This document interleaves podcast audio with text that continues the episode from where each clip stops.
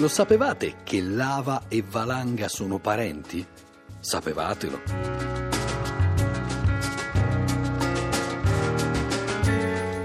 Di questi tempi il rischio di valanghe è causato dal fatto che la neve scesa abbondantemente si è adagiata su un manto di ghiaccio e dunque può facilmente scivolare a valle.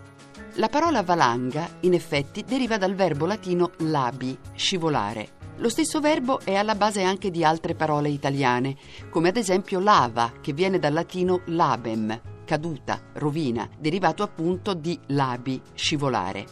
O come slavina, parola che deriva con il prefisso intensivo s da lavina, a sua volta dal tardo latino labinam, di nuovo connesso col verbo labi. Lava sembra essere arrivata all'italiano tramite il napoletano verso la fine del Seicento Slavina risulta usata già a fine Settecento nei dialetti veneti. La parola valanga, invece, arriva in italiano tramite le Alpi occidentali.